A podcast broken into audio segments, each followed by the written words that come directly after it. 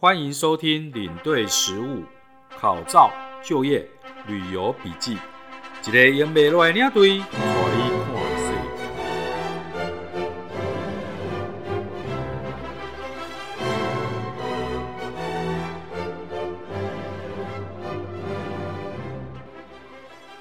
各位小伙伴，大家好，呃，我是 Uncle No Hair 老爷。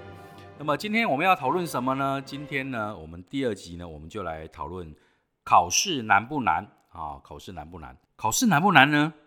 其实一点都不难。好，那个 Uncle No Hair 呢，为了这个帮各位呃小伙伴呢解题呢，我从这个一百零七年的考古题开始做，一百零七、一百零八、一百零九，因为这次要考的是一百一十年的嘛，是不是？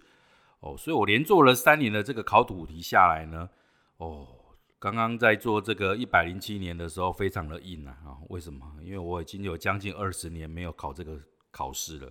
那么当年考的跟现在考的呢，完全都不一样啊！所以重新来考这个呃写这个题题目卷的时候呢，哦，刚开始真的很硬，但是后面呢越写越顺手。为什么呢？因为现在的考试的趋势啊，哈，在这边一定要跟各位小伙伴呢说明，就是它越来越接近实物了。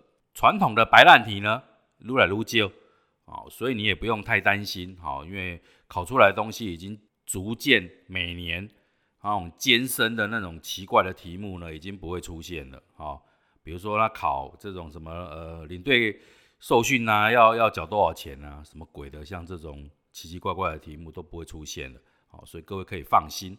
所以呢，今天呢，我们大概分几个这个段落来谈，第一个就是。呃，总要先说明考试的时间啊、资格啊，然后这些嘛，对不对？接下来呢，我们会讨论呢，呃，这一年的这个考古题呢，准备的方向。之后呢，我们在下一集呢，我们就要开始呢，呃，一个项目一个项目的来解这个考古题。好，所以呢，我们先来说明这个考试的这个资讯跟时间。好，考试的资讯跟时间，嗯。这一次呢，其实如果你要考二零二零年的领队考试呢，报名的时间已经过了哈，因为在十二月份的时候就报名了。好，那我假定你已经报名了嘛，对不对？哈，那么资格的话还是要说明一下，基本上高中以上的程度了。那它怎么样的计分呢？呃，我们以外语领队人员为基准，平均成绩呢，各科的平均成绩呢，必须要有六十分以上，满六十分。那考试这么多科目里面呢？非英语就是非外文科系那个科目的话呢，呃，不可以零分。那如果是外语科外语的，比如说考英文的话呢，必须要五十分以上，最低要五十分以上，然后整个平均呢必须有六十分以上，这样才可以。好，这样了解哈。好，反正你大概抓一个那个呃，应该说前质量了哈，你可能要。平均起来，你自己大概抓个七十分呢，但也不用太高啊，不用考一百分啊。你有些没被科几八分，你科几八分，他们科六十分，空几步排天爱，平均起来也是那一张领队证啊。哦，所以不需要把自己当成学霸了哦，因为真正的考验在后面，前面只是刚开始。那么考试的科目有哪些哦？这边要先说明一下，第一个就是领队实务一，然后领队实务二，然后观光资源概要。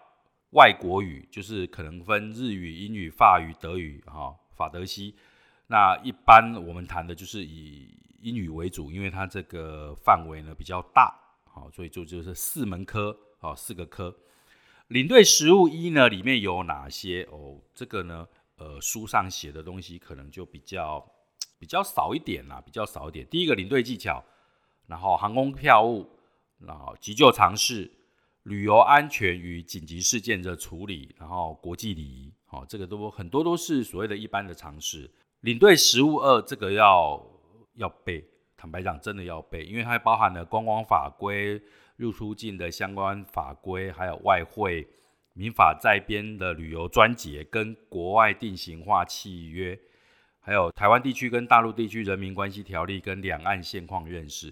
我这边先要说明，就是台湾地区跟大陆地区人员这个什么关系条例呀、两岸现况的认识，这个考的那个占比呢，其实已经越来越少了。哦，你那本多啊，你那博啥学咩？你的考古题做一做就可以了。好，但是有一个地方非常非常重要，就是民法在编旅游专节跟国外定型化旅游契约，这个是最重要的。好，尤其是国外定型化旅游契约，这个契约呢常常在修订，所以你在念的时候呢，务必呃拿出最新的版本，然后从头呃讲到尾。然后第三个是观光资源概要，就是世界历史跟世界地理，还有什么观光资源维护。观光资源维护一般来讲讲的就是台湾的部分比较多，甚至有的时候会考这个呃台湾的一些观光政策，这个是观光资源概要。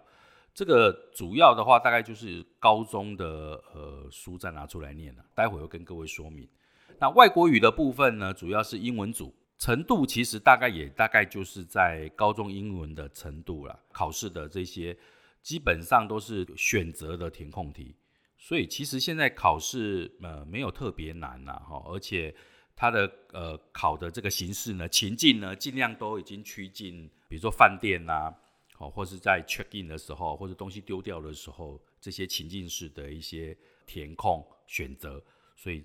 这个部分呢，我们不会做呃任何的解题哈，因为 Uncle No Hair 老爷本身呢，英文也不是太好啊，我也不是英文老师好，而且我的英文英文呢有一个很很重的一个腔，好，一听就知道是台湾人的公英语哦，所以对不对？所以我没有办法教各位，这个只能请各位小伙伴呢，在英文这个科系呢，呃，还是要平常有努力啦，好，临时抱佛脚未必会亮，为什么？因为你你将来要靠这个吃饭。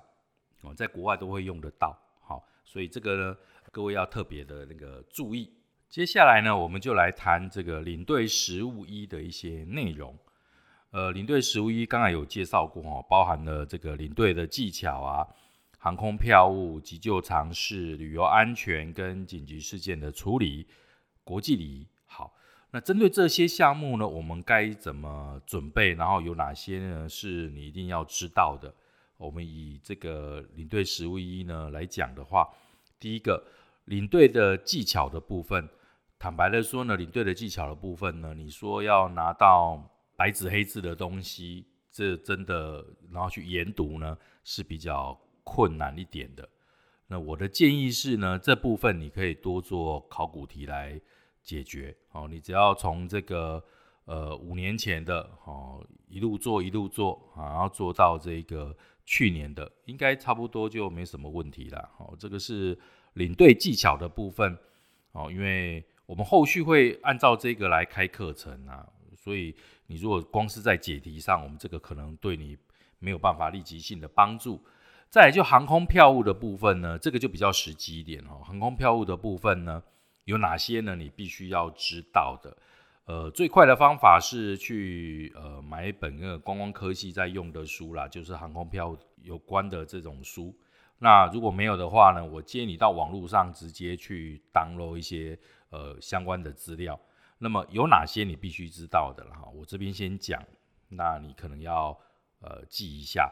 比方说代号，这边有呢有机场的代号跟航空公司的代号，这个是呢所有进入旅行业的人员呢。最基本的，你一定要知道哦。比如说机场的代号，比方说桃园机场的代号是就是 TPE 嘛，台北。然后呢，那个维也纳是 VIE，巴黎的话呢是 PAR。但是呢，巴黎我们通常都停这个 CDG 嘛，就是戴高乐机场。所以这个行这个代号呢，你机场代号你务必都要知道，而且。这个是进入这个行业的一个初步，然后接下来是航空公司的代号哦，比方说长荣、BR、中华、CI 哦，英国航空 BA、太行 TG、国泰 CS，这个都是一定要会的，否则的话你整个电子机票你完全看不懂。再来就是现在已经没有实体机票了，我记得我们早期的时候呢，还有实体机票的时候呢，就是。一张一张的要撕下来，然后搭一段航程呢，就是一连哦，所以领队呢通常都要呃前一天就要开始撕机票，然后一张一张像支票一样，而且要保存好，因为万一掉了就死定了。但是因为现在呢都是以电子机票为主，所以电子机票的部分你也必须看得懂，好，你必须看得懂。现在其实相对来讲现在是比较简单，但是机票上面会有很多的专有名词。好，比方说这个定位的一个状况，它有效日期，好，它的行李的这个规定，其实呢都在这个机票上会显现。好，这个务必呢要了解。如果你你可以买一本书来看这个东西啦，或是说干脆直接网络上有很多人的教学啊，有很多老师他们把他们的一些教学的这个呃呃 PPT 直接就放在网络上，你就 download 下来背就可以了。好，这个是基本的。好，这是有关航空票务的部分。那另外还没有提到的就是行李的规定。以前的行李规定呢，其实是按照各个区域啊，比方说。呃，美国、加拿大那边呢是一个区，那在这个区呢，基本上的航空公司大部分都是呃两件，然后四十六公斤。可是呢，在欧洲这边呢，通常可能它只限一件，好，或是算公斤。但是因为竞争的关系，好，本来是一个人呃托运的行李是二十公斤，因为市场太竞争了，就变成了说一个人可以托运到三十公斤。哦，本来是一件，它可能容许到你两件。或是它的规定就只有一件，或是你也可以两件、三件，但是你绝对不可以超过这个二十公斤或是三十公斤，有有这样的规定。每家航空公司的规定呢，目前都是不一样的。哦，这个也是一个重点。啊，再来就是餐食的部分，飞机上呢，除了一般的餐食之外，还有很多的所谓的 special meal，就是特殊餐。那这个你必须要记得，比方说小 baby。小 baby 在这个出行之前，可能要需求奶粉，早一点要需求，或是 baby meal。那除了这个 baby 的之外，还有儿童餐啊，好，儿童餐因为还会送礼，送这个小小的这个礼物嘛，小的玩具，所以大家也蛮喜欢的。或是台湾人最喜欢订的，大概就是海鲜餐或者是呃水果餐，这个还要看航线。因为现在有航空公司呢，有某些航线呢，这一些是不提供的。但是你要记得，无论如何都在四十八小时之前呢，要确认这些餐点。好，所以有关餐食的这些代号呢，你也都必须要知道。过来就是有关的航权哦，我们常在报纸上呢，呃，听到这个哪里开通了，然后给了我们所谓的第五航权，啊，什么延远权啊，怎么样？类似这些航权呢，有第一航权一直到第九航权。每个航权呢都有不同的解释，所以这个航权的部分呢，这个务必都要知道，好，因为这个呃在基本的航空的知识里面呢是要有的。好，这个是有关票务的部分，然后接下来就是呃急救常识的部分，这部分呢考的比较少。刚刚那个有关票务的部分呢，大概五十个五十题里面大概都占大概十题左右，所以算比重很重的哦。那接下来的急救尝试呢？呃，稍微就少一点点，但是你必须知道的就是 AED 怎么使用，这个是现在最流行的、最常见的 AED 怎么使用，还有最重要的常用的疾病的英文单字你必须知道。好，比方说呃高血压、中风、骨折、胃痛啊，好像这些很基本的哈，发烧这些基本的英文单字你也都必须要会，因为他偶尔也会考这些。然后就是骨折的处理、中暑的处理，有哪些是法定的传染病？好，这些都属于急救的常识里面的这个一个领队的基本概念，其实你也是必须要知道的。再就是呃旅游安全跟这个紧急事件的处理这个部分呢，这几年考的大部分都趋向于有点像是法规的部分啊。比方说紧急事件的处理，大概就是哎护照掉了怎么办？好，它有一个处理的程序嘛，好，然后当地要报案呐，然后取得报案证明，然后呢，再拿这个报案证明呢，到我们的这个当地的台湾的办事处，哦，类似大使馆了哈，台湾的办事处呢，办理这个入国证明，记得是入国证明哦，不是出国证明，入国证明，一个临时的入国证明，然后呢，拿着入国证明呢，登机回到台湾之后呢，再换成。呃，另外一张证明，然后拿这个遗失的一些这个护照遗失的证明，拿这个证明去办什么？办新护照啊，办新护照，基本上是这样一个做法，你必须要记得啊，这个整个遗失的一个程序怎么处理？那紧急事件处理里面呢，还有包括，比方说，呃，万一这个客人遭遇意外、受伤，甚至死亡，那你要怎么处理？哦，怎么处理？这个整个这个程序呢，事实上我的建议是这样啦，就是我们后面还有这个考古题的这个考试解题，多做一些考古题啊，对你会有帮助的。接下来是最后一个项目，是国际礼仪的部分。国际礼仪的部分呢，其实我的做法是找以前的书来看啊，就是以前那些我们以前不是有念过公民道德吗？这些国际礼仪部分，它一般会考的就是正式场合的穿着，比方你去听歌剧啊，哦，你的穿着，或者在游轮上的船长之夜啊，你的穿着，还有就是用餐的时候，用餐的这个呃刀叉的摆法啊，类似这一些。还有呢，搭车的时候，比如说主人跟客人，或是说你是你你开着车，然后呢，主人呃你是主人开车，那你的这个重要的乘客呢，应该住哪坐哪一个位置？大概是这样。好，这个是第一个部分，就是领队实务一考的一些内容的大概的方向是这样。哦，在这边呢，先让各位呢呃了解。那我接下来呢，我们要来谈的是领队实务二。领队实务二，坦白的说呢，真的都是要背啊。这个你不念书是没有办法。你光做考古题呢，呃，我相信你要顺利的完成考试，可能没有那么容易。好，除非你本身就是在业界或是公光科系的学生，否则的话呢，你如果是所谓的小白的话，哦，一般一张白纸嘛，那我建议你无论如何都要背的。领队实务二呢，考的东西呢，主要是法规、观光法规、出入境的管理，呃，相关法规、外汇、民法在编的旅游专章跟国外定型化旅游契约，还有台湾地区跟大陆地区人民关系条例、两岸现况认识。OK，好，观光法规里面呢，最重要的大概是旅行业管理规则。好，麻烦你了，找出就其实当落就好了啦，在那个公安局的网站里面就有旅行业管理规则。